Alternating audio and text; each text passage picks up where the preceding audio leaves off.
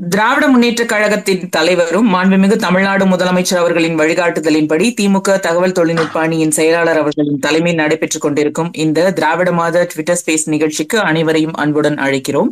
இன்றைய Dravidian space நிகழ்ச்சியில் திராவிடமும் அரசியலமைப்பும் எனும் தலைப்பில் சிறப்புரையாற்றும் சிறப்பு விருந்தினர் திமுக சட்டத்துறை ஆலோசகரும் மாநிலங்களவை உறுப்பினருமான திரு என் ஆர் இளங்கோ அவர்கள். ஒன்றிய அரசு பல்கலைக்கழகத்திற்கு கல்வி உதவித்தொகை வழங்கினாலும் கல்வி நிறுவனங்களில் மாநில அரசிற்கு பொருத்தமான இடஒதுக்கீட்டை பின்பற்ற அனுமதிக்க வேண்டும் என்று மாநிலங்களவையில் ஒழித்த இவரின் குரல் மிக முக்கியமானது. மிக நல் மிக நல்ல மனிதர் மட்டுமின்றி சிறந்த ஆளுமை பெற்ற வழக்கறிஞர் அவரை எதிர்த்து வாதிடும் வழக்கறிஞரையோ எதிர்கட்சியினரையோ கூட கடும் சொற்கள் கொண்டு நீதிமன்றத்தில் தரமற்ற விவாதங்களில் ஈடுபடக்கூடாது என்னும் சிறந்த பண்பை தனதாக்கிய திரு இளங்கோ அவர்களை சிறப்புரையாற்ற திமுக தகவல் தொழில்நுட்ப அணியின் சார்பாக அன்புடன் அழைக்கிறோம். அனைவருக்கும் என்னுடைய மாலை வணக்கம். திராவிட முன்னேற்ற கழகத்தினுடைய தகவல் தொழில்நுட்ப அணியின் செயலாளர் மற்றும் எனது அருமை சகோதரர் திரு கோவி லெனின் மற்றும் தகவல் தொழில்நுட்ப அணியில் உள்ள அனைத்து சகோதரர்களுக்கும் என்னுடைய மாலை வணக்கம். ஏறக்குறைய ஒரு முப்பது நிமிடங்களாக நான் இந்த தளத்தில் இணைவதற்காக முயன்று கொண்டிருந்தேன். இயலவில்லை. பிறகு மிகுந்த போராட்டத்திற்கு பிறகு என்னால் இப்போது இந்த இணையதளத்தில் இணைய முடிகிறது. இது எதற்காக சொல்கிறேன் என்றால் இதுதான் திராவிடமும்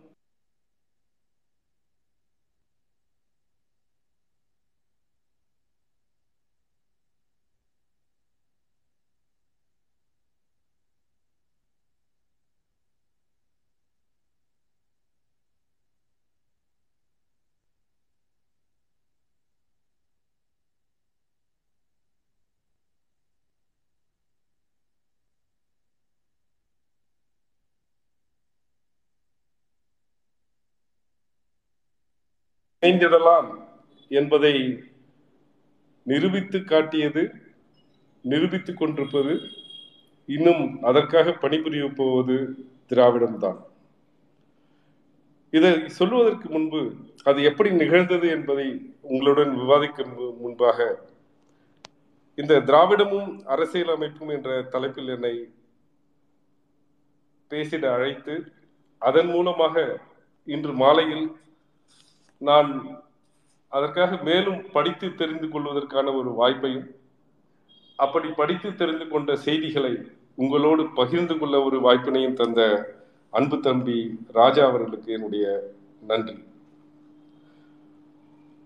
அரசியலமைப்பு பற்றி பேச துவங்கினால் பொதுவாக நாங்கள் சட்டக்கல்லூரியிலே ஒவ்வொரு பாடத்திற்கும் ஒவ்வொரு பெயர் வைத்திருப்போம். ஜூரிஸ்புடன்ஸ் அப்படின்னு சொன்னா வேலியம் டென் அப்படிம்போம். அந்த ஜூரிஸ்புடன்ஸ் கிளாஸ் எடுத்தாலே தூக்கம் வரும். கான்ஸ்டியூஷன் கிளாஸ் எடுத்தா அதுக்கு வேலியம் ஃபைவ் கொஞ்சமா தூக்கம் வந்துடும் ஆனால் இளைஞராக இருக்கும்போது மாணவனாக இருக்கும்போது இந்த அரசியல் அமைப்பு எவ்வளவு வலிமை வாய்ந்தது அது நம்மை நம்முடைய ஒவ்வொரு அன்றாட நிகழ்விலும் நம்மை எப்படி செலுத்துகிறது எப்படி நம் மீது சட்டங்களை பிரயோகிக்கிறது என்பதற்கு அனைத்திற்குமே அடிப்படை இந்த அரசியலமைப்பு சட்டம் தான் நீங்கள் அனைவரும் நன்றாக படித்து படித்த கல்வியாளர்கள் அதன் மூலமாக உயர்ந்த பதவிகளில் இருப்பவர்கள்.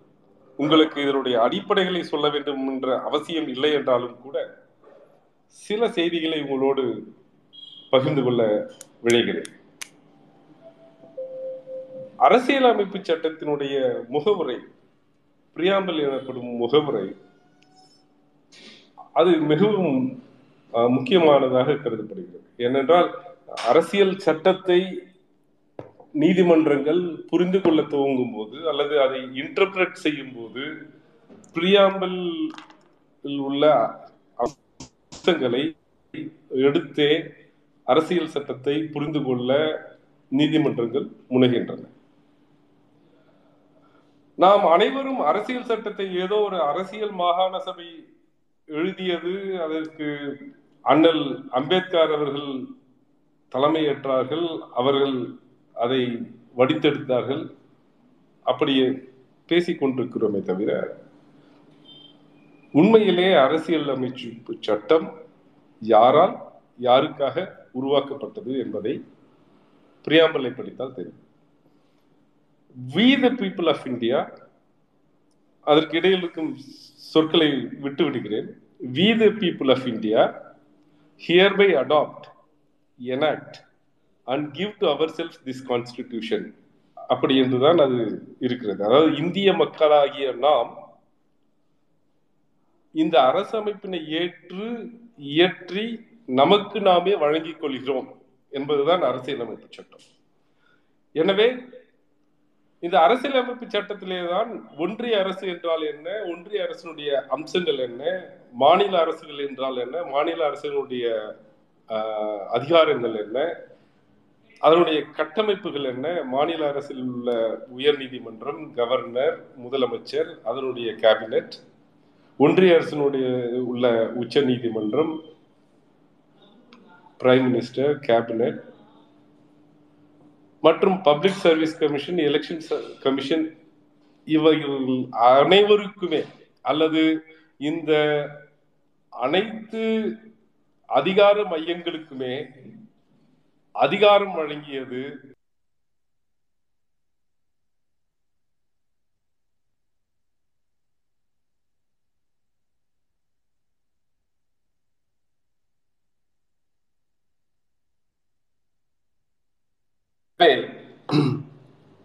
இப்போது அதிகாரத்தில் இருக்கக்கூடிய அனைவருக்கும் அவர்களுக்குரிய அந்த அதிகாரத்தை வழங்கியது நாம் தான் எனவேதான் சில வழக்குகளிலே நீதிமன்றங்கள் தீர்ப்பளிக்கும் போது நோபடி இஸ் அபவ் லா அப்படின்னு சொல்றாங்க. Nobody is above law whomsoever high may B நீங்கள் எவ்வளவுதான் உயர்ந்தவராக இருந்தாலும் சட்டம் உங்களுக்கு மேற்பட்டது. அந்த சட்டத்தை வழங்கியது மக்களாகிய நாம். எனவே எந்த ஒரு காலத்திலும் இந்த மக்களுடைய நலன்களுக்கு எதிராக சட்டங்கள் இருந்திருக்கக்கூடாது. அப்படி பார்க்கும்போது இந்த பிரியாம்பல்ல ஒரு நாலைந்து முக்கியமான செய்திகள் சொல்லப்படுகின்றன. அதாவது we hereby resolve to constitute India into a sovereign, socialist, secular, democratic republic, and to secure to all its citizens justice, social, economical, and political, liberty of thought, liberty of expression, belief, faith, and worship, equality of status and of opportunity and to promote among them all fraternity, assuring the dignity of the individual and the unity and integrity of the nation. இதில் இருக்கிறது ஒவ்வொன்றத்தையும் தனித்தனியாக பார்த்தோம் அப்படின்னா அதாவது மக்களுக்கு சமுதாய பொருளியல் அரசியல் நீதி கிடைக்க வேண்டும் மக்கள் அனைவரும் அவர்களுடைய எண்ணம் அதை வெளிப்படுத்தும் உரிமை கோட்பாடு சமய நம்பிக்கை வழிபாடு இவற்றில் அனைத்து மக்களும் தன்னுரிமை பெற்றவர்களாக இருக்க வேண்டும். சமுதாய படிநிலை வாய்ப்பு நலம். அதாவது இங்கிலீஷ்ல சொன்னா equality of status and opportunity ஆகியவற்றை எய்திடச் செய்யவும். அப்படின்னா ஆயிரத்தி தொள்ளாயிரத்தி ஐம்பதுல அது இல்லை. இந்த கான்ஸ்டியூஷனை எழுதும் போது அந்த சமநிலை இல்லை சமுதாய படிநிலையும் வாய்ப்பு நிலமும் அதாவது ஆப்பர்ச்சுனிட்டியும் அனைவருக்கும் இல்லை. ஆகினால் ஆயிரத்தி தொள்ளாயிரத்தி நாற்பத்தி ஒன்பதாவது வருஷம் நவம்பர் மாதம் இருபத்தாறாம் நாளில் நாள்ல வந்து இந்த கான்ஸ்டியூஷனை மக்கள் தானே கொடுக்குறாங்க. எதுக்காக அப்படின்னா மேலே சொன்ன விஷயத்தெல்லாம் அச்சீவ் பண்றதுக்காக. சமுதாய சமூக நீதி பொருளியல் நீதி அரசியல் நீதி எண்ணம் அதனுடைய வெளியீடு கோட்பாடு சமய நம்பிக்கை வழிபாடு ஸ்டேட்டஸ் சமுதாய படிநிலை ஆப்பர்ச்சுனிட்டி வாய்ப்பு நலம் ஆகியவற்றை எய்திடுவதற்காக இந்த அரசியல் சட்டம் இயற்றப்பட்டது. ஆயிரத்தி தொள்ளாயிரத்தி ஐம்பதுல இருந்து இப்ப ரெண்டாயிரத்தி இருபத்தி ரெண்டு வரைக்கும் வந்துட்டோம். எய்தி விட்டோமா அப்படின்னா இன்னும் இல்லை. அந்த ஒன்றியத்தில் ஆட்சி செய்யக்கூடிய அனைவருமே நான் தயவு செய்து அரசியல் பேசுறதா நினைக்க வேண்டாம் யாரும். ஒரு ரிட்டாட்டிக்கா ஒரு சொல்லாடலாக வந்து தங்களுடைய பேச்சுகளிலே அல்லது இயற்றப்படும் சட்டங்களிலே இது வந்து சோசியல் ஜஸ்டிஸ் நோக்கி நாங்கள் இது செஞ்சுருக்கோம். எக்கனாமிக் ஜஸ்டிஸை நோக்கி இது செஞ்சுருக்கோம். லிபர்ட்டி ஆஃப் தாட்டுக்காக இதை பண்ணோம். செக்யூலர் கண்ட்ரின்றதுனால இதை பண்ணுறோம் அப்படின்னு வாய் வழியாக வாய் வார்த்தைகளாக சொல்லியிருக்கிறார்களே தவிர இதுவரை பெரும்பான்மையான சட்டங்கள் இவற்றுக்கு எதிரானதாகத்தான் இருக்கின்றன. அப்ப நாம என்ன பண்ணியிருக்கோம்? ஏன் சார் நம்ம திராவிடமும் அரசியலமைப்பு சட்டமோ அப்படின்னு கேட்டீங்கன்னா இதுல பல பரிமாணங்கள் இருக்கின்றன. ஆனா நேரமின்மை கருதி நான் இரண்டு அல்லது மூன்று காரணங்களை மட்டும் சொல்றேன். ஆயிரத்தி தொள்ளாயிரத்தி ஐம்பதுல குடியரசு ஆயிட்டோம். ரெண்டாயிரத்தி இருபத்தி ரெண்டு வரைக்கும் அதோட கான்ஸ்டியூஷனோட அந்த ஆப்ஜெக்ட் அச்சீவ் பண்ணிட்டோமான்னா அச்சீவ் பண்ணல. பிரியாம்பிள்ல சொல்றான் to secure to all it citizens சொல்றான் செக்யூர் பண்ணிட்டோம்னா இன்னும் இல்லை.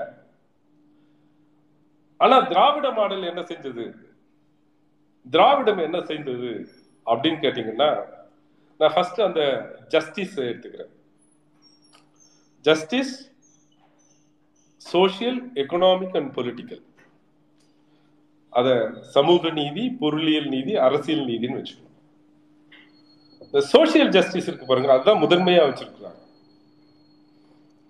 முதன்மையாக வைத்துக் கொள்ளப்பட்ட அந்த சோசியல் ஜஸ்டிஸ கான்ஸ்டியூஷன் வருவதற்கு ஏறக்குறைய முப்பது ஆண்டுகளுக்கு முன்பாகவே திராவிட மாடல் ஆட்சிகள்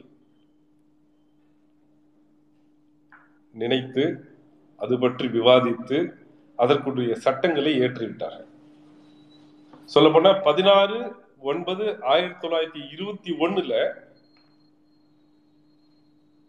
ஜஸ்டிஸ் பார்ட்டி ஆட்சியில் இருந்தபோது கம்யூனல் ஜீவோவை நிறைவேற்றிட்டாங்க இது விஷயம் உங்களுக்கு எல்லாரும் தெரியும். அந்த சமூக நீதி அந்த கம்யூனல் ஜீவோ ஆயிரத்தி தொள்ளாயிரத்தி இருபத்தி ஒண்ணுல ஏற்றப்பட்டு விட்டது. ரெண்டாயிரத்தி இருபத்தி ரெண்டு வரைக்கும் இன்னைக்கு வரைக்கும் கான்ஸ்டியூஷன்ல அதற்கான எதிர்வினையை ஆற்றுவதற்காக எவ்வளவு வேலைகள் நடக்குது அப்படின்னு சொல்றேன் நான். உங்களுக்கு எல்லாம் தெரிஞ்ச விஷயம் தான் இருந்தாலும் நான் அதை பத்தி பேசுறேன். ரெண்டு வார்த்தையை ஞாபகம் வச்சுக்கோங்க. தகுதி திறமை. இது ரெண்டும் ஆயிரத்தி தொள்ளாயிரத்தி இருபத்தி ஒண்ணுல கம்யூனல் ஜீவோவை இயற்றுவதற்காக திரு முத்தையா அவர்கள் கேபினெட்ல இருந்து இதை கொண்டு வரப்ப அதற்கு எதிராக ஏற்படுத்தப்பட்ட வாதங்கள் கல்வியோ அல்லது வேலை வாய்ப்போ தகுதி மற்றும் திறமையை ஒட்டித்தான் தரப்பட வேண்டுமே தவிர சமூக அடிப்படையில் தந்திடக்கூடாது அப்படின்ற ஒரு வாதம் ஆயிரத்தி தொள்ளாயிரத்தி இருபத்தி ஒண்ணுல இருந்து ஆரம்பிக்கும் ஆயிரத்தி தொள்ளாயிரத்தி இருபத்தி ஒண்ணுல அதை வந்து ஏற்றப்பட்டா கூட ஆயிரத்தி தொள்ளாயிரத்தி இருபத்தி எட்டு வரைக்கும் கூட அதை முழுமையாக செயல்படுத்த முடியல. மீண்டும் மீண்டும் தகுதி மற்றும் திறமை ஆகிய இரண்டு அடிப்படையிலேயே இந்த இடஒதுக்கீடு அரசாணைகள் நிராகரிக்கப்பட்டு கொண்டே வந்தன. ஆயிரத்தி தொள்ளாயிரத்தி நாற்பத்தி ஏழு நாற்பத்தி எட்டுகள்ல திரு ஓமாந்துரார் அவர்கள் எல்லாம் இருக்கிறப்ப தான் இந்த கம்யூனல் ஜீவோவை முழுமையாக கொண்டு வர முடியுது. ஜீவோவை கொண்டு வந்துட்டாங்க. அந்த ஜீவோவை செண்பகம் துரைசாமி மற்றும் சிஆர் சீனிவாசன் அப்படிங்கிற இரண்டு பேர் ஒரு வழக்கை தொடுக்கிறாங்க. அந்த வழக்குல வந்து சென்னை உயர்நீதிமன்றம் மூன்று நீதிபதிகள் அடங்கிய சென்னை உயர்நீதிமன்றம் என்ன பண்ணிடுறாங்க? தகுதி மற்றும் திறமையின் அடிப்படைகளிலேயே வாய்ப்புகள் வழங்கப்பட வேண்டுமே தவிர ஜாதி அடிப்படையிலோ அல்லது பிறப்பு சார்ந்தோ இருக்கக்கூடாது. ஆர்டிக்கல் பிப்டீன் பிரகாரம் இது டிஸ்கிரிமினேட் பண்ற மாதிரி இருக்கு. எனவே இந்த வகுப்புரிமை ஜீவோவை கம்யூனிவல் ஜீவோவை நாங்கள் செட்டசைட் பண்ணிடுறோம் அப்படின்னு சொல்லிடுறாங்க. மிகப்பெரிய போராட்டங்கள் நடைபெறுகின்றன. அந்த போராட்டத்தின் விளைவாக அப்போதைய தமிழக அரசு மெட்ராஸ் பிரசிடென்சி நாங்கள் சுப்ரீம் கோர்ட்ல அப்பீல் ஃபைல் பண்றோம் அப்படிங்கிறாங்க. அந்த அப்பீல் வந்து சுப்ரீம் கோர்ட்லயும் டிஸ்மிஸ் ஆகுது. அதற்கப்புறம் தந்தை பெரியார் அவர்களுடைய தலைமையில் நடத்தப்பட்ட மிகப்பெரிய போராட்டத்தின் விளைவாக ஆர்டிகல் 15 சப் கிளாஸ் ஃபோர் கான்ஸ்டியூஷன்ல இணைக்கப்படுது. அதாவது பதினெட்டு ஆறு ஆயிரத்தி தொள்ளாயிரத்தி ஐம்பத்தி ஒன்றுல தான் கான்ஸ்டியூஷன்ல முதல் முறையாக இந்த இடஒதுக்கீடு குறித்து ஒரு கிளாஸை வந்து ஆட் பண்றாங்க. அதுவும் திராவிட இயக்கங்களுடைய மிகப்பெரிய போராட்டத்தின் விளைவாக நடக்கிறது அது எப்படி சொல்றாங்க அப்படின்னா nothing in this article or in clause two of article twenty nine shall prevent the state from making any special provision for the advancement of any இதுதான் முக்கியம். Socially and educationally backward classes of citizens for the or for the schedule caste and schedule tribes so socially and educationally backward கிளாஸஸுக்காக இடஒதுக்கீடு தருவதில் எந்த தடையும் இல்லை அப்படின்னு சொல்லி ஒரு கிளாஸஸ் சேர்க்கிறாங்க. தோழர்களை நீங்கள் புரிந்து கொள்ள வேண்டிய ஒரு செய்தி கான்ஸ்டியூஷன் பல பகுதிகளாக பிரிக்கப்பட்டிருக்கிறது. அந்த பகுதியில மூன்றாவது பகுதியில நம்முடைய அடிப்படை உரிமைகள் எல்லாம் சொல்லப்பட்டிருக்கிறது. இந்த ஆர்டிகல் ஃபிஃப்டீன் அப்படிங்கிறது இந்த அடிப்படை உரிமையில வரக்கூடிய விஷயம் அதாவது அது என்ன சொல்லுவோம்னா ஃபிஃப்டீன் ஒன்ல வந்து there shall be no discrimination by the state on the basis of any ground namely sex religion caste creed place of birth எல்லாம் அதற்கு விதிவிலக்காக அரசாங்கங்கள் இடஒதுக்கீடு தருவதில் தடை இல்லை அப்படின்னு சொல்றாங்க. உள்ளார போய் அதை திருப்பி திருப்பி படிச்சீங்கன்னா நமக்கு என்ன விளங்கும் அப்படின்னா இடஒதுக்கீடு என்பது நம்முடைய ஃபண்டமெண்டல் ரைட் இல்லை. அடிப்படை உரிமை கிடையாது. உச்ச நீதிமன்றம் அதை ஒரு நூறு தடவையாக சொல்லிட்டாங்க. இடஒதுக்கீடு என்பது நம்முடைய அடிப்படை உரிமை கிடையாது. ஆனால் இடஒதுக்கீடு கொடுப்பதில் எந்த தடையும் இல்லை அப்படின்னு தான் சொல்லியிருக்கு அப்படின்றாங்க. இந்த இடஒதுக்கீடை பத்தி ஆயிரத்தி தொள்ளாயிரத்தி இருபத்தி ஒண்ணுல இருந்து துவங்கி இப்ப வரைக்கும் இருக்கக்கூடிய அதாவது ஆயிரத்தி தொள்ளாயிரத்தி ஐம்பத்தி ஒண்ணு வரைக்கும் இருக்கக்கூடிய செய்திகளை தோழர்கள் சரியாக புரிந்து கொள்ள வேண்டும் என்றால் பேரறிஞர் அவருடைய இடஒதுக்கீடு ஜாதி அடிப்படையில் ஏன் என்ற புத்தகத்தையும் வகுப்புரிமை போராட்டம் கம்யூனல் ஜிஓ என்று பேராசிரியர் பெருந்தகை எழுதிய புத்தகத்தையும் வாசித்திரவும் என்றால் இதற்காக நடத்தப்பட்ட போராட்டங்கள் போராட்டத்தின் விளைவாக திராவிட இயக்கங்களுடைய போராட்டத்தின் விளைவாக ஏற்படுத்தப்பட்ட அரசியலமைப்பு திருத்தம். இதை பத்தி நம்ம ஃபுல்லா புரிஞ்சுக்கலாம். ஆக இந்திய ஒன்றிய முழுமைக்குமேகவே சோசியலி அண்ட் எஜுகேஷனலி சமுதாய நிலையிலும் கல்வி நிலையிலும் பிற்படுத்தப்பட்டவர்களுக்கு என்று இடஒதுக்கீடை பெற்று தந்த ஒரே இயக்கம் திராவிட இயக்கம் தான்.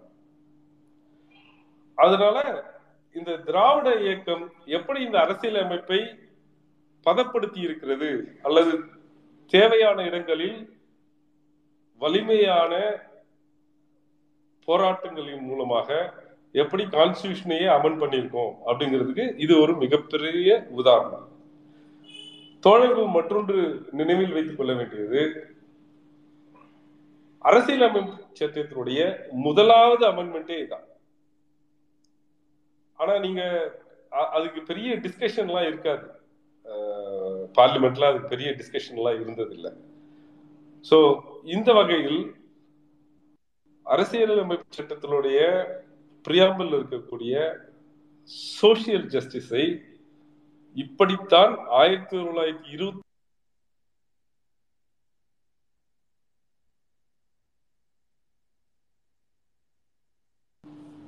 அதை செயல்படுத்தி அதற்கு ஒரு சட்ட வடிவமைப்பு கொடுத்து இன்று வரை அதை செயல்படுத்தி கொண்டிருப்பது திராவிட இயக்கங்கள் தான். ரெண்டாவது ஆயிரத்தி தொள்ளாயிரத்தி ஐம்பத்தி ஒண்ணுக்கு அப்புறம் என்ன நடந்தது அப்படின்னு கேட்டீங்கன்னா நாம அறுபத்தி ஒன்பது சதவீதம் ஆயிரத்தி தொள்ளாயிரத்தி எண்பதுகளில் கொண்டு வந்துடுறோம். மண்டல் கமிஷன் அறிக்கை வருது. மண்டல் கமிஷன் அறிக்கை பெற்று அதை வந்து ஜியோவா இஷ்யூ பண்றதுக்கு திராவிட இயக்கங்களுடைய குறிப்பாக திராவிட முன்னேற்ற கழகத்தினுடைய போராட்டமும் பங்களிப்பும் மிகப்பெரியதாகும். இன்னைக்கு வரைக்கும் அறுபத்தி ஒன்பது சதவீதம் நீதிமன்றங்களால ஒப்புக்கொள்ளப்பட்டு அது அப்படியே இருக்கு. இதற்கு இடையில தான் எக்கனாமிக் வீக்கர் செக்ஷன்ஸ்க்காக அப்படின்னு சொல்லிட்டு முற்படுத்தப்பட்ட வகுப்பினர்களுக்கு ஒரு பத்து சதவீதம் வேண்டும் அப்படின்னு சொல்லிட்டு ஒரு கான்ஸ்டியூஷனல் அமெண்ட்மெண்ட் வருது. அது உச்ச நீதிமன்றத்தில் இப்போ வந்து நிலுவையில் இருக்கிறதுனால ரெண்டாயிரத்தி பத்தொன்பதுல கொண்டு வந்தாங்க அந்த சட்டத்தை. அது நிலுவையில் இருக்கு. அந்த சட்டத்தை எதிர்த்து திராவிட முன்னேற்ற கழகமும் ஒரு மனு செஞ்சு அதை ஆர்கியூ பண்ணியிருக்கோம். அதனுடைய விளைவுகளை இனிமேல் தான் அந்த தீர்ப்பு வந்த பிறகுதான் பார்க்க முடியும். இது ஒரு விஷயம். இது ஃப்ரம் த பிரியாம்பிள் நான் உங்களுக்கு அரசியல் அமைப்பு சட்டத்தில் எப்படி திராவிட இயக்கங்கள் தங்களுடைய பங்களிப்பு கொடுத்துருக்குன்னு சொல்லலாம்.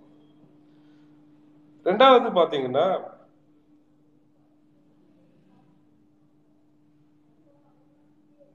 ஆர்டிகிள் ஒன் அதுல என்ன சொல்றாங்க அப்படின்னு கேட்டீங்கன்னா India that is Bharat shall be a union of states India எனும் பாரதம் மாநிலங்களை கொண்டதோர் ஒன்றியமாக இருக்கும். அப்படின்னா என்ன? எல்லா மாநிலங்களும் சேர்ந்து ஒரு கூட்டமைப்பை உருவாக்கி இருக்கு அப்படின்னு சொல்லலாம். இதைதான் நம்ம மாநில சுயாட்சி அப்படின்னு நாம கேட்கிறோம் ஃபெடரலிசம் அப்படின்னு சொல்றோம். இந்தியா ஃபெடரல் ஸ்டேட்டா இல்ல குவாசி ஃபெடரல் ஸ்டேட்டா அப்படின்ற ஒரு பெரிய டிஸ்கஷன் போயிட்டே இருக்கு. இல்ல இந்தியா ஃபெடரல் ஸ்டேட் தான் அப்படிங்கிறதுக்கு எஸ்ஆர் பொம்மை வழக்குல உச்ச நீதிமன்றம் தெளிவா சொல்லிடுது என்னன்னு கேட்டீங்கன்னா இந்தியா என்பது ஒரு ஃபெடரலிஸ்டிக் கண்ட்ரி ஃபெடரலிசம் அப்படிங்கிற அந்த கான்செப்ட் வந்து இந்தியன் கான்ஸ்டியூஷனோட பேசிக் ஸ்ட்ரக்சர் அப்படின்னு சொல்லிடுறாங்க. ரொம்ப உங்களை வந்து நீதிமன்றங்கள் வழங்கிய தீர்ப்புகள் குறித்து உங்களை சொல்லி உங்களை உங்களை போர் அடிக்க விரும்பல. ஆனா என்ன விஷயம்னு கேட்டீங்கன்னா கேசவானந்த பாரதியில பதிமூணு நீதிபதிகளை கொன்ற உச்ச நீதிமன்ற அமர்வு கான்ஸ்டியூஷன்ல பேசிக் ஸ்ட்ரக்சரை அமெண்ட் பண்ணக்கூடிய பவர் பார்லிமெண்ட்டுக்கு கிடையாதுன்னு சொல்லிடுறாங்க. எஸ்ஆர் பொம்மை கேஸ்ல federalism is a basic structure of constitution சொல்லிடுறாங்க. இப்ப இதை வச்சுக்குவோம். இந்த மாநில சுயாட்சி தோழர்களே நீங்க இந்திய வரலாற்றுல எங்க வேணாலும் எடுத்து பாருங்க. திராவிட இயக்கங்கள் அன்றி வேறு யாரும் ஃபெடரலிஸ்டிக் கண்ட்ரியா இருக்கணும். என்னுடைய மாநிலத்திற்கு சுயாட்சி வேண்டும். குறிப்பிட்ட செய்திகளிலே மாநிலங்களுக்கு வழங்கப்பட்ட அதிகாரங்களிலே ஒன்றியம் தலையிடக்கூடாது அப்படிங்கிற போராட்டத்தையும் அல்லது அதற்கான எதிர்ப்புகளையும் தொடர்ந்து வலியுறுத்தி கொண்டு வருவது திராவிட இயக்கங்கள் தான். திராவிட முன்னேற்ற கழகம் மட்டும்தான். நாம வரலாற்றை புரட்டி பார்க்கும்போது தமிழின தலைவர் டாக்டர் கலைஞர் அவர்கள் போராடி முதல்வர்களுக்கு கொடியேற்றும் உரிமை வாங்கி கொடுத்தது முழுது- முன் அது முதற்கொண்டு இன்றைக்கு நம் அனைவராலும் போற்றி பாராட்டப்பட்டு கொண்டிருக்கும் நம்முடைய முதல்வர் வரை அவர் நீட்டுக்கு எதிராக ஏற்படுத்தி கொண்டிருக்கும் போராட்டங்களும் ஏற்படுத்தி கொண்டிருக்கின்ற வழிமுறைகளும் மாநில சுயாட்சியை வலியுறுத்தியே இருக்கு. இப்ப எஜுகேஷன் அப்படின்னா எஜுகேஷன் எங்க இருக்கணும் அப்படின்னு கேட்டீங்கன்னா ஃபார்ட்டி செகண்ட் அமெண்ட்மெண்ட்ல எமர்ஜென்சி அப்ப எஜுகேஷனை வந்து ஸ்டேட் லிஸ்ட்ல இருந்து கொண்டு போயிட்டு கன்கரண்ட் லிஸ்ட்ல வச்சிடுறாங்க. அது என்ன சார் அது அது தொடர்பா ஒரு வழக்கு கூட நடந்துகிட்டு இருக்கு. நானும் அதுல அப்பியர் ஆகிறேன் அப்போ ஒருத்தர் கேட்கிறாரு என்ன? ஒரு எஜுகேஷன் அப்படிங்கிற சப்ஜெக்ட் ஸ்டேட் லிஸ்ட்ல மாநில பட்டியல்ல இருந்தா என்ன? கன்கரண்ட் லிஸ்ட்ல இருந்தா என்ன? கன்கரண்ட் லிஸ்ட்ல இருந்தா மாநிலங்கள் கூட அது குறிப்பு சட்டத்தை எழுதலாம் தானே? உங்களுக்கு என்ன அதுல கஷ்டம்? அதுல என்ன சிரமம் வந்துருச்சு உங்களுக்கு அப்படின்னு கேக்குறாங்க. கேட்டவர்கள் நம்முடைய உணர்வு கொண்டவர்களே கூட கேட்கிறாங்க அதுல என்ன பெரிய வித்தியாசம் இருக்கு அப்படின்னு கேட்கிறாங்க ஆனால் இதனுடைய உள்ளார்ந்த தத்துவத்தை தமிழின தலைவர் அவர்களும் பேராசிரியர் அவர்களும் நம்முடைய முதல்வர் அவர்களும் நல்லா ஆழமா உணர்ந்துருக்கிறாங்க அவங்க மிகப்பெரிய வழக்கறிஞர்களோ அல்லது தினந்தோறும் நீதிமன்றங்களை வழக்காடக்கூடியவர்களோ இல்லை. ஆனா அவங்களுக்கு அந்த பிரச்சனை தெரியுது. என்னன்னா பொதுப்பட்டியலிலே இருக்கக்கூடிய அல்லது இசைவு பட்டியலிலே இருக்கக்கூடிய ஒரு பொருள் குறித்து மாநில அரசாங்கமும் சட்டம் இயற்றலாம் ஒன்றிய அரசும் சட்டம் இயற்றலாம். அதுல ஒன்றும் பிரச்சனை இல்லை. ஆனா கான்ஃபிளிக்ட் வருதுன்னு வச்சுக்கோங்க. இரண்டுத்துக்கும் ஒரு முரண் ஏற்படுகிறது என்றால்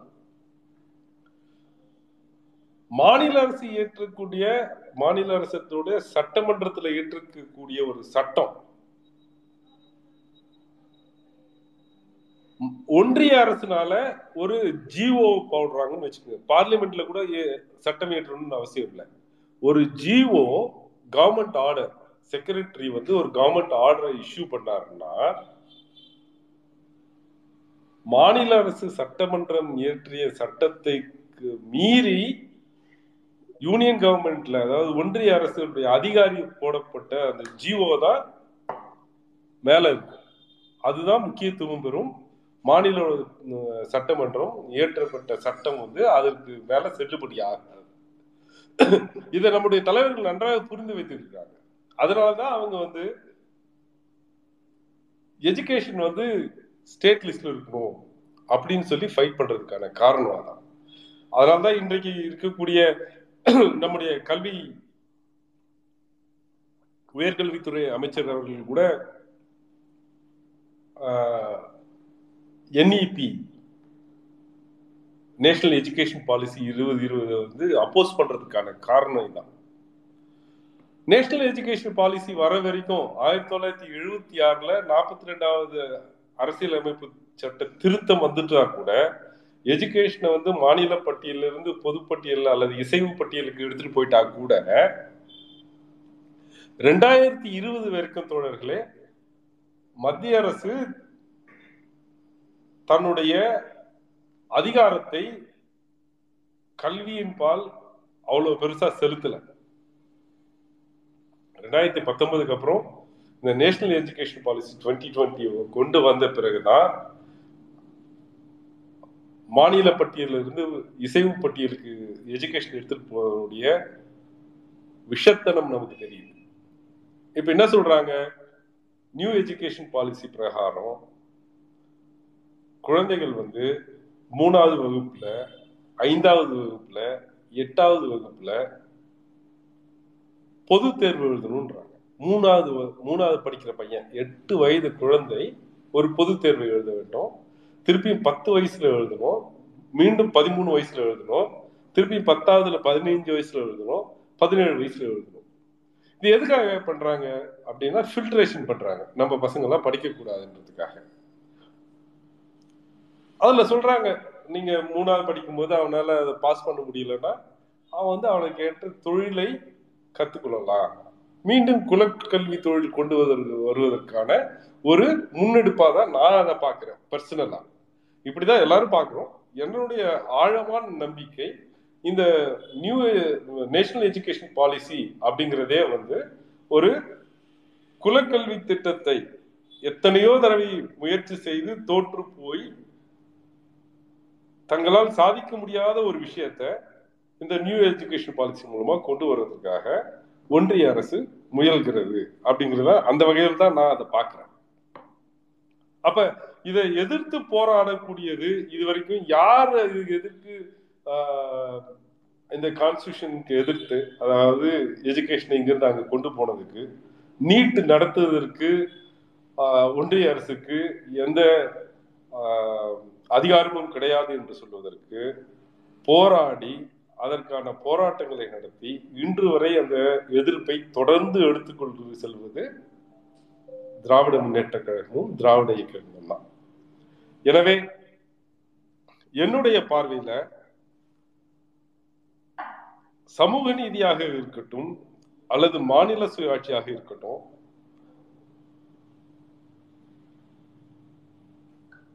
திராவிட இயக்கங்களுடைய பங்களிப்பும் அதை மெருகேற்றி பிரியாம்பல்ல சொல்லக்கூடிய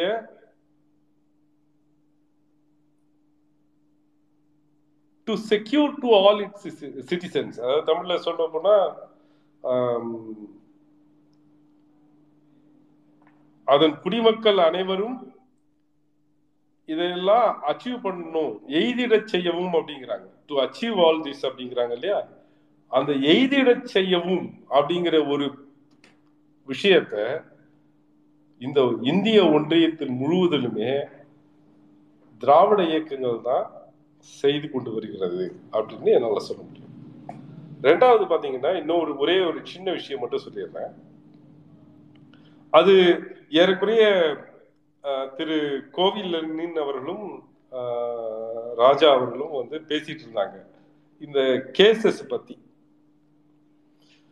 ஒரு சின்ன பிரச்சனை இருக்கு. என்னன்னா பிரியாம்பிள்லயே வந்து என்ன சொல்றாங்க? Liberty of thought liberty of expression liberty of belief faith and worship belief faith and ஒர்ஷிப்க்கு நான் இப்போதைக்கு போக விரும்பல. ஏன்னா அது இன்னும் மிக நீண்ட நேரம் நமக்கு தேவைப்படும்.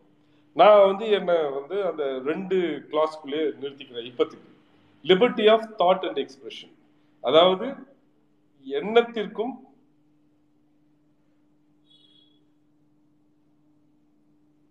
சாரி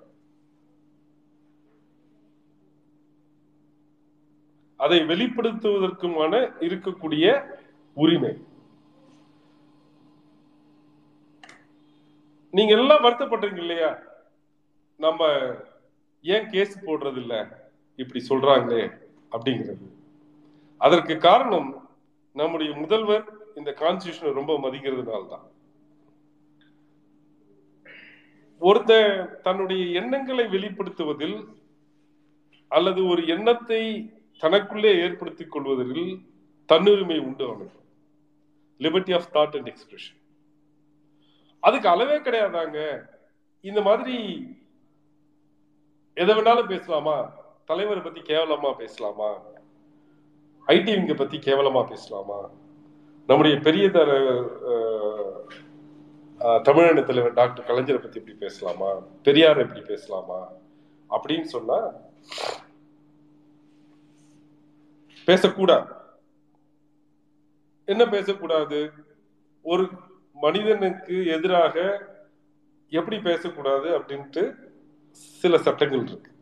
அந்த சட்டங்கள் தான் இதற்கு இருக்கக்கூடிய கண்டிஷன்ஸ் எல்லா அடிப்படை உரிமைகளும் ஒரு ஒரு ரீசனபிள் கிளாசிபிகேஷனுக்கு உட்பட்டதுதான்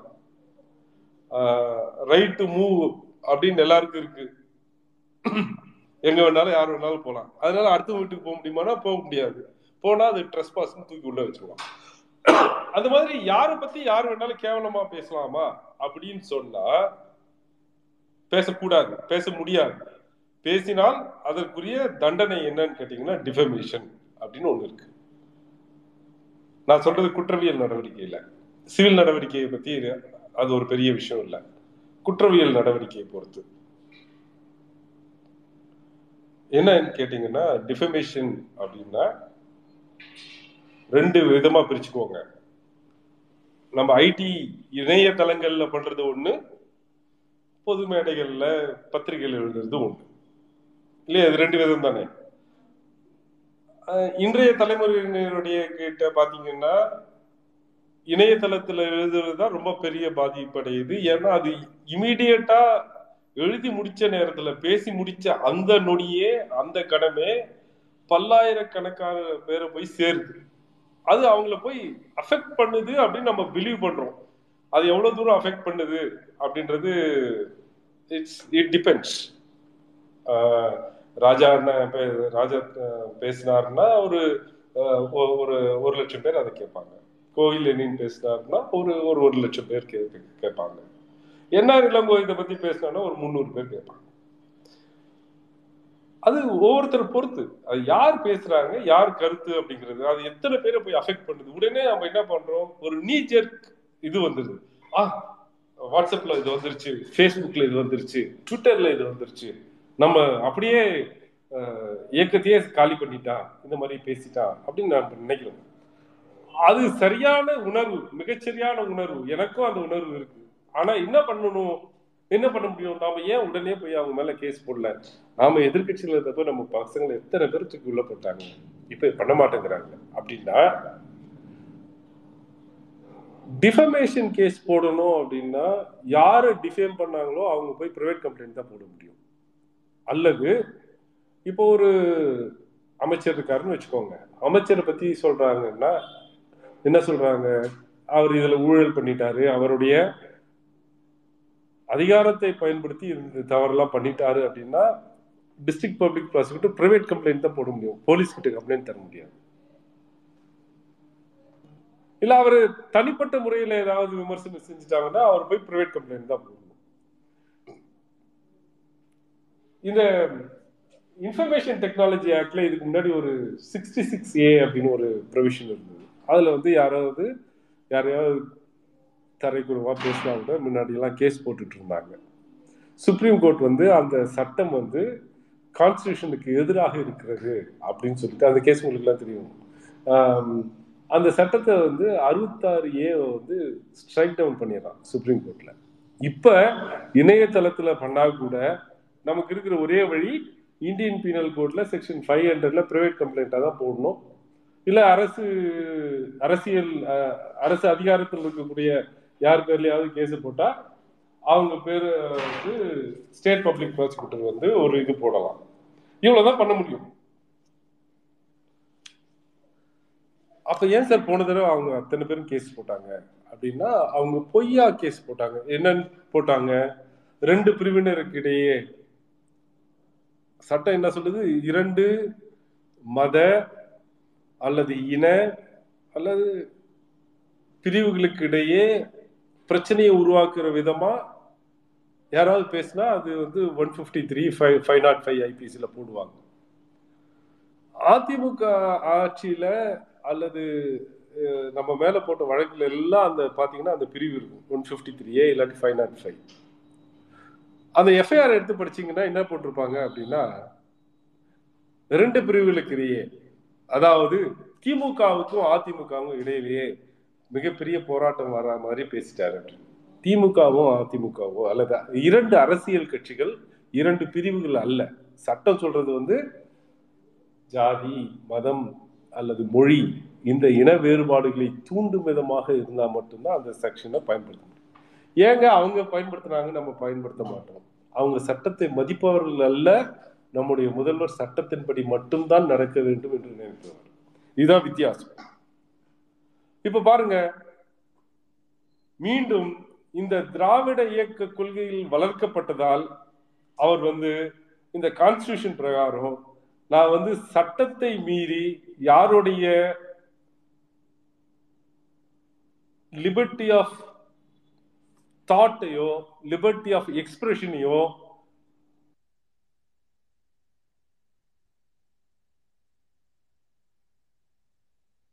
இதான் விஷயம். நம்ம கேஸ் போடாம இருக்கிறதுக்கே கூட காரணம் திராவிடம் இந்த அரசியல் அமைப்பு சட்டத்தை மக்களுடைய நலனுக்காக எப்படி பயன்படுத்தணும்னு சொன்னாங்களோ அதை நம்முடைய முதல்வர் வழிமாறாமல் பின்பற்றுவதனால மட்டும்தான்.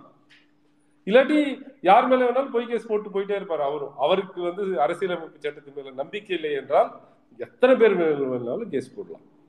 இதுதாங்க வித்தியாசம். இதுதான் நான் சொல்றேன். திராவிடத்தை நம்பினால் திராவிட மாடலை நம்பினால் திராவிட முன்னேற்ற கழக ஆட்சியில பொய் கேஸ் போட மாட்டோம். பொய்யா செக்ஷன் போட்டு உள்ள தள்ள மாட்டோம். ரொம்ப பெரிய பிரச்சனை பண்ணாங்கன்னா அதுக்கு என்ன வழி இருக்கு அப்படிங்கறத நம்ம எக்ஸ்ப்ளோர் பண்ணலாம். ஸோ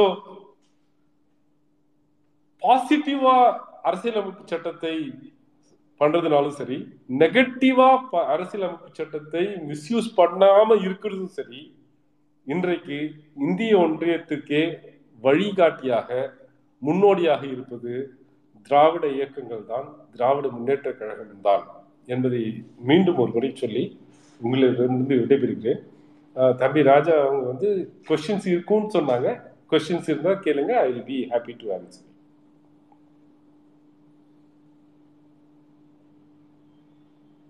hello இருக்கண்ணா கேள்வி இருக்கு இப்ப கேட்பாங்க. ஓகே. சார் கோகுல் என்பவரோட கேள்வி நீதிமன்றம் நாடாளுமன்றம் இரண்டில் இன்றைய மக்களுக்கான மன்றம் எது? ஆக்சுவலா சொல்ல போனா நாடாளுமன்றம் நீதிமன்றம் நீதிமன்றம் தான் ஏன்னா இந்த அரசியலமைப்பு சட்டத்துல இருக்கட்டும் இந்த டெமோக்ராட்டிக் செட்டப்ல எனக்கு கடைசி நம்பிக்கையாக இருக்கக்கூடியது நீதிமன்றங்கள் தான். இன்னைக்கும் நீதிமன்றங்கள் சில சில சர்க்கல்கள் ஏற்பட்டால் கூட இன்னைக்கு இந்த இந்திய குடியரசு கம்பீரமாக இருக்கிறது என்றால் தொடர்ந்து பணியாற்றி கொண்டிருக்கிறது என்றால் இந்திய குடியரசாக இருக்கிறது என்றால் அதற்கு காரணம் ஆட்சி அதிகாரத்தில் இருக்கிறவர்களுக்கு நீதிமன்றத்தின் மீது இருக்கக்கூடிய ஒரே பயம்தான். அது நீதிமன்றங்கள் இன்னைக்கு வரைக்கும் அதை சரியா காப்பாத்திட்டு இருக்கு இனி வரும் காலத்திலும் நீதிமன்றங்கள் மட்டும்தான் நமக்கு ஒரே துணை அப்படின்னு நான் நினைக்கிறேன். இதை நான் வழக்கறிஞராக சொல்ல திராவிட முன்னேற்ற கழகத்தினுடைய உறுப்பினராக சொல்றேன். நன்றி சார். செல்வேந்திரன் என்பவரோட கேள்வி மருத்துவ படிப்பில் மத்திய அரசுக்கான தொகுப்பில் ஓபிசி இடஒதுக்கீட்டை சட்ட போராட்டத்தின் வழியே திமுக உறுதி செய்ததை மற்ற மாநில எம்பிக்கள் எப்படி பார்க்கின்றனர்?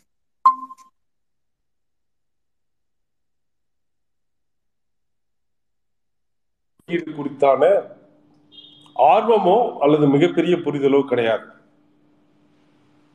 இப்பதான் ஆஃப் லேட்டா நான் பாக்குறேன் ராஜஸ்தான்ல இருந்து சில சில தனிப்பட்ட நபர்கள் வந்து நம்ம கிட்ட அதை பத்தி பேச ஆரம்பிச்சிருக்காங்க. எம்பிஸ் வந்து அதை பத்தி பெருசா எங்ககிட்ட இன்ட்ராக்ட் பண்றது இல்லை. என்ன கேட்டா அவங்களுக்கு ஒரு பெரிய ஆர்வம் இல்லைன்னு தான் சொல்லுவேன் நான்.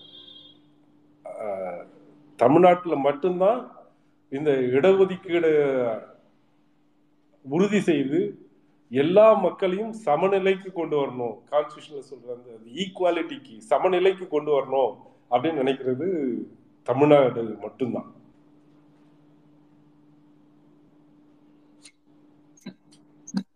நன்றி சார். டேனி என்பவரோட கேள்வி தனிநபர் மசோதாக்கள் எந்த அளவுக்கு வெற்றியையும் பலன்களையும் தருகின்றன? வெற்றி தருகிறது அப்படின்னா இது வரைக்கும் எனக்கு தெரிஞ்சு நான் படிச்ச ஹிஸ்டரியில நம்முடைய திராவிட முன்னேற்ற கழகத்தினுடைய சார்பில் அண்ணன் மரியாதைக்குரிய அண்ணன் திரு திருச்சி சிவா அவர்கள் கொண்டு வந்த அந்த தனிநபர் மசோதா மட்டும்தான் நிறைவேறி இருக்கு மற்றபடி என்னை பொறுத்த வரைக்கும் தனிநபர் மசோதா அப்படிங்கிறது நான் லைட்டர் வெயின்ல சொல்றேன். அது வந்து எம்பிஸுக்கான ஹாலிடேவாக தான் நினைக்கிறாங்க. தனிநபர் மசோதாக்களை தாக்கல் செய்வதிலும் அதை பரிசீலனைக்கு எடுத்துக்கொள்வதிலும் மீண்டும் அதை சட்டமாக சட்ட முன்வடிவாக தாக்கல் செய்வதிலும் மிக அதிகப்படியான நடைமுறை சிக்கல்கள் இருக்கின்றன. அண்ணன் சிவா அவருடைய பில்லை தவிர வேறு எதுவும் தனிநபர் மசோதா வந்து பாஸ் ஆனதா தெரியல. ஸோ தனிநபர் மசோதா அப்படிங்கிறது வந்து I don't I don't want to use a word farce it's difficult I can say it one to that effect நன்றி சார் பாரதி என்பவருடைய கேள்வி இந்திய அரசியல் சட்டத்தின் முதல் திருத்தம் தொடங்கி பல முக்கிய சட்ட சாதனைகளை திராவிட இயக்கம் படைத்துள்ளது. அவை மக்களிடம் சரியான முறையில் சேர்ந்துள்ளதா? சேரவில்லை. சேர்த்திட வேண்டும் என்பது தகவல் தொழில்நுட்ப அணியினுடைய முக்கிய கடமையாக நான் கருதுகிறேன். அது நீங்கள்லாம் செய்வீங்கன்னு நான் எதிர்பார்க்கிறேன். உறுதியா சார் சதீஷ் பாபு என்பவருடைய கேள்வி கழக தலைவர் தமிழக முதல்வர் பற்றி இந்திய அளவிலான பார்வை என்ன? அதாவது ஒரு பெஸ்ட் ஆல்டர்னேட்டிவா அவர் பார்க்கப்படுறார். தேசிய தலைமையில வந்து வ- வரக்கூடிய காலங்களில் அவருடைய பங்களிப்பு மிக அதிகமாக இருக்க வேண்டும் என்பது வந்து டெல்லியில வந்து நான் சொல்றது வந்து பொலிட்டீஷியன்ஸ் மட்டும் இல்லை நான் இன்ட்ராக்ட் பண்ணக்கூடிய senior advocates like Mukul Rohatgi ஆகட்டும் கபில் சிபல் ஆகட்டும் சிங்கிரி சார் ஆகட்டும் அனைவருக்கும் மற்றும் பத்திரிகையாளர்கள் நிறைய அங்கே பார்க்குறேன் அவங்க கிட்ட பேசுறப்ப ஆகட்டும். அவங்க வந்து நம்முடைய தமிழக முதல்வர் வந்து நேஷனல் பாலிடிக்ஸில் சென்ட்ரல் ஸ்டேஜ் எடுக்கணும். இன்னும் நிறைய அவர் வந்து செய்யணும். அவர் மட்டும்தான் செய்ய முடியும்னு எதிர்பார்க்குறாங்க. இதுதான் டெல்லியில வந்து நம்முடைய முதல்வர் குறித்தான கருத்தான அது வந்து இது வரைக்கும் என்கிட்ட யாரும் நான் இப்ப சொன்ன விஷயத்துக்கு முரண்பாடாக யாரும் பேசி நான் பார்த்ததே இல்லை. நான் பார்க்குறவங்கெல்லாம் your CM how to contribute more to national politics he will do it he can only do it அப்படின்னு தான் சொல்றாங்க எல்லாரும் நன்றி சார். கண்ணன் என்பவரோட கேள்வி சமூக வலைதளம் மற்றும் ஆன்லைன் அவதூறு பதிவுகளுக்கு அதன் மீதான புகார்களுக்கு எந்த அளவிற்கு சட்ட நடவடிக்கை எடுக்க முடியும்? ஐ திங்க் இந்த ஸ்பீச்சில் அதை பற்றி பேசிட்டேன்னு நினைக்கிறேன். ஆஹ், திருப்பியும் சொல்றேன். நம்முடைய முதல்வர் சட்டத்தை துஷ்பிரயோகம் செய்ய அனுமதிக்க மாட்டார். அதாவது இல்லாத பிரிவுகளில் கீழே நான் ஏற்கனவே ஒரு இடத்துல பதிவு பண்ணேன். திருப்பியும் நான் நீங்கள் பதிவு பண்ணதுக்காக விரும்புகிறேன் நான். Maybe out of context but I want to make it public and I spoken this once in one of the public meetings என்னுடைய சீனியர் திரு என் நடராஜன் அவர்கள் தான் முந்தைய காலத்தில் uh, செல்வி ஜெயலலிதா அவர்கள் மீது இருக்கக்கூடிய அனைத்து குற்ற ஊழல் வழக்குகளிலும் சீனியர் பப்ளிக் ப்ராசிக்யூட்டராக நியமிக்கப்பட்டார். அனைத்து வழக்குகளிலும் அவருக்கு உதவி செய்யக்கூடிய வழக்கறிஞராக இளம் வழக்கறிஞராக நான் டாக்டர் கலைஞர் தமிழின தலைவர் அவர்களால் நியமிக்கப்பட்டேன் ஆயிரத்தி தொள்ளாயிரத்தி தொண்ணூற்றி ஆறில். அப்போ வந்து வாராந்திர அடிப்படையில் வந்து மூத்த காவல்துறை அதிகாரிகளோடவும் வழக்கறிஞர்களோடனும் தமிழின தலைவர் அவங்க வந்து டிஸ்கஷன்ஸ் வச்சுக்குவாங்க. அப்போ ஒரு டிஸ்கஷன் அப்ப எல்லாரும் எந்திரிச்சிட்டோம். போகிறப்ப தலைவர் சொன்னாங்க சீனியர் ஒரு நிமிஷம் நில்லுங்க அப்படின்னாங்க. நின்னாங்க சீனியர். நானும் கூட இருந்தேன். அப்போ எல்லாரும் வெளியே போன பிறகு அவங்க சொன்னாங்க சீனியர் இவ்வளோ பெரிய சீனியர் போலீஸ் ஆஃபீஸர்ஸ் இவ்வளோ பேர் இருந்தும் கூட நான் உங்களை எதற்காக சீனியர் பப்ளிக் ப்ராசிக்யூட்டரா அப்பாயிண்ட் பண்ணிக்கேன் தெரியுமா அப்படின்னு கேட்டாங்க. இல்லைங்க தெரியல அப்படின்னு சொன்னார். அதற்கு அவங்க சொன்னாங்க இந்த பாருங்க நாம இப்ப ஆட்சியில் இருக்கோம். அந்த அம்மா மேல கேஸ் போட்டிருக்கோம். நம்மை திருப்திப்படுத்துவதற்காக இல்லாததையும் பொல்லாததையும் எழுதி விடுவார்கள். நான் சந்தோஷப்படுறேன்றதுக்காக ஏதாவது ரெண்டு மூணு இல்லாததை சேர்ந்து எழுதிடுவாங்க போலீஸ்காரங்க. தயவு செய்து அது இல்லாம பாத்துக்கோங்க. அதுக்காக தான் உங்களை நியமிச்சேன்னு சொன்னாங்க. இது ஆயிரத்தி தொள்ளாயிரத்தி தொண்ணூத்தி ஆறு. ரெண்டாயிரத்தி இருபத்தி ஒண்ணுல நம்ம ஆட்சிக்கு வந்துட்டோம். நம்முடைய முதல்வர் என்கிட்ட சொன்னார். இளங்கோ நாம வந்து ச இதுல பேசியிருக்கோம். தேர்தல் நேரத்துல வந்து எல்லார் மேலேயும் உரிய நடவடிக்கை எடுப்போம்னு சொல்லிட்டேன் உரிய நடவடிக்கை எடுக்கணும். ஆனா பொய் வழக்கோ அல்லது பழிவாங்கும் நடவடிக்கையோ இல்லாதவாறு பார்த்துக்கொள்ளணும் அப்படின்னு சொன்னார். இதுதாங்க உண்மையான திராவிட உணர்வு. இதாங்க திராவிட மாடல். அவங்களுக்கு மட்டும் இல்லை யாருக்காக இருந்தாலும் வழக்கு இருந்தால் வழக்கு போடுவோம். பொய்யான வழக்கு பொய்யான செக்ஷன்ஸ் ஆஃப் லாவை இன்வோக் பண்ணி ஒருத்தனுக்கு மேலே கேஸ் போட வேண்டாம் போடக்கூடாது. போட்டால் நமக்கு உண்மையிலேயே திராவிட உணர்வு இல்லைன்னு தான் அர்த்தம். என்ன மாதிரி கேஸ் போடலாம் அப்படின்னா ப்ரைவேட் கம்ப்ளைண்ட்ஸ் தான் போடணும். அந்த சில வழிமுறைகள் இருக்கு. ரொம்ப எக்ஸசிவாக போகிற நேரத்தில் டெஃபினட்டாக போலீஸ் கேஸ் ரெஜிஸ்டர் பண்ணலாம். அந்தந்த நேரங்களில் தம்பி தம்பின்னு சொல்லக்கூடாது திரு ராஜா அவர்கள் வந்து என்னோட தொடர்புலேயே இருக்கிறாரு. அவர் எப்பப்பெல்லாம் இது மாதிரி வருதோ நீங்கள் அவர் இதெல்லாம் கவனிக்கிறது இல்லைன்னு நினைக்கிறீங்க. அவர் ஒரு நாளைக்கு ரெண்டு நாளைக்கு ஒரு தடவை என்னை வந்து தூங்க விடாம பண்ற முக்கிய பணி வந்து திரு டிஆர்பி ராஜா அவர்களுக்கு தான். அண்ணா இந்த மாதிரி போட்டாங்க இது மேல என்ன கேஸ் போடலாம்? அப்படின்ட்டு நீங்க ஒருவேளை நீங்க எல்லாம் அவருக்கு அனுப்புவீங்கன்னு நினைக்கிறேன். அதை பார்த்துட்டு அதை பத்தி என்கிட்ட டிஸ்கஸ் பண்ணாத வாரம் என்பது இல்லவே இல்லை. அதற்கான உரிய உறுதுணையாக வழக்கறிஞர் அணி இருக்கிறது இருக்கும் நாங்களாம் இருக்கிறோம். எங்க ரொம்ப கிளாரிங்கா கேஸ் வருதோ ஒரு கேஸ் போட்டா கூட உறுதியா போட்டு கன்விக்ஷன் வாங்குற அளவுக்கு பண்ணணும். அதற்காக அனைத்து நடவடிக்கைகளும் திரு ராஜா எடுத்துக்கிட்டு இருக்காங்க. எல்லா அட்வொகேட்ஸ் கிட்டயும் அவங்க அதை பத்தி பேசுறாங்க. எங்கிட்டயும் பேசுறாங்க. We are looking into that நன்றி சார் ராஜேஷ்குமார் என்பவருடைய கேள்வி தற்போது நீதிபதிகள் விமர்சிக்கப்படுவது அதிகரித்துள்ளது ஏன்? அது ஏன்னு கேட்டீங்கன்னா அந்த விமர்சனங்கள் எப்பவுமே இருந்துகிட்டே தான் இருக்கும். ஆயிரத்தி தொள்ளாயிரத்தி நாற்பத்தி ஒன்பது லா வீக்லி கிரிமினல் எடுத்து பார்த்தீங்கன்னா கூட அப்போ ரிட்டையர் ஆகிற ஜட்ஜி வந்து சொல்கிறார் நீதிபதிகள் மீது இருக்கக்கூடிய நம்பிக்கை போயிடுச்சு அப்படின்னு அப்பவே பேசுகிறாங்க ஆயிரத்தி தொள்ளாயிரத்தி நாற்பத்தி ஒன்பதுலேயே பேசிடுறாங்க. ரெண்டாயிரத்தி இருபத்தி ரெண்டு. அப்போ வந்து சோசியல் மீடியா இல்லை இன்ஃபர்மேஷன் கம்யூனிகேஷன்ஸ் இல்லை. அதனால வந்து இந்த விமர்சனங்கள் மிகப்பெரிய அளவில் போய் சேராது.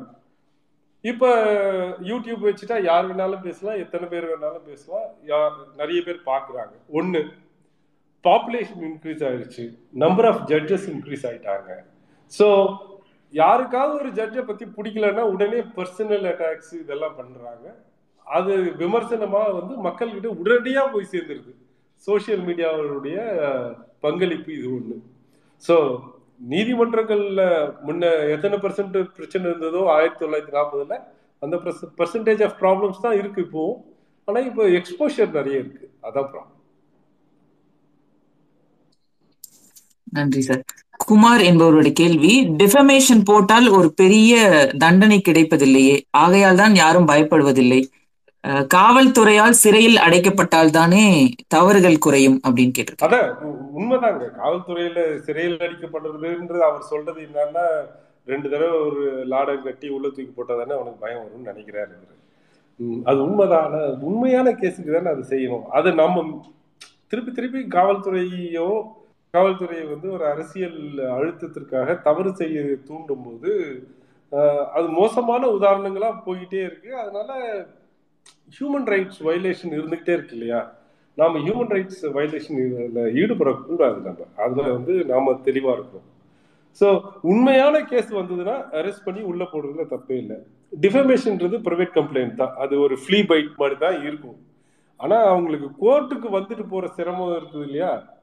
அதுவே மிகப்பெரிய தண்டனையா தான் நான் கருதுறேன். இப்பெல்லாம் ஒருத்தர் வந்து கோர்ட்டுக்கு வந்து அப்பியர் ஆகிட்டு போறதே வந்து மிகப்பெரிய சங்கடமான விஷயமா தான் இருக்கு. காலையிலேருந்து வந்து சாயந்தரம் வரைக்கும் நின்னா தட்ஸ் அ குட் பனிஷ்மெண்ட் நன்றி சார். இவ்வளவு நேரம் எங்களோட கேள்விக்கு ரொம்ப தெரி தெளிவாகவும் பொறுமையாகவும் பதில் சொன்னதுக்கு நன்றி. அஹ், நன்றி உரை வழங்குவதற்கு திரு கோவி லெனின் அவர்களை அழைக்கிறேன்.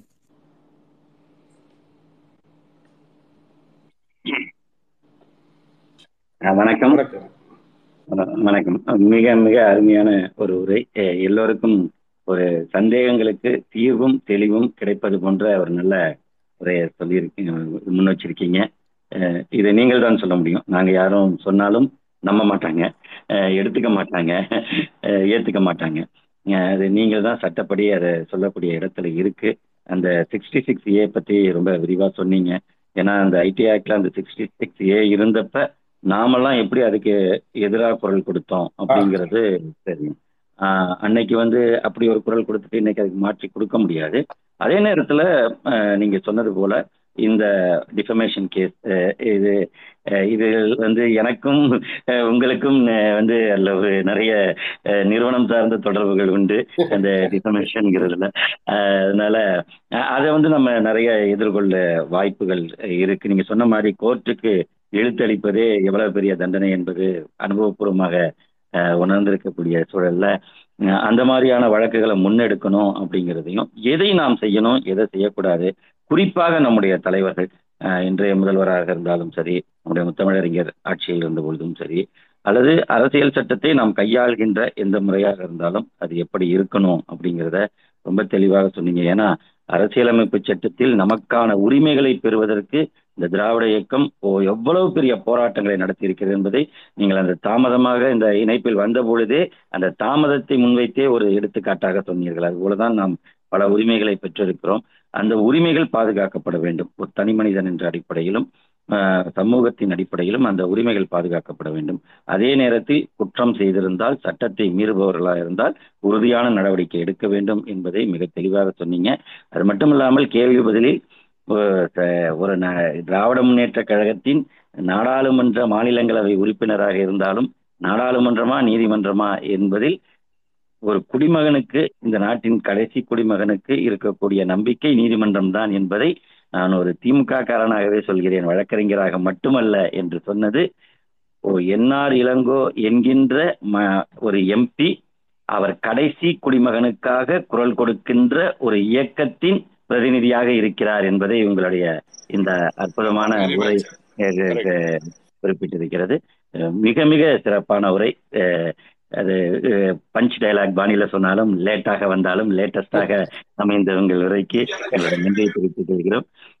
நாளை அதனால் நிமிஷம். நீங்க சொல்லுங்க நீங்க சொல்லுங்க. அண்ணன் பேசும்போது ரொம்ப அழகா சொன்னீங்க நீங்க அது ரொம்ப அழகா சம்மரைஸ் பண்ணீங்க அண்ணன் சொன்னதை. பட் இறுதி அவர் சொல்லும்போது ஒரு விஷயம் சொன்னாரு. கோர்ட்டுக்கு வந்துட்டு போறதே ஒரு பனிஷ்மெண்டா இருக்கும்னு. அது அதோட அதர் சைட்ல இருந்து நான் சொல்றேன்னு.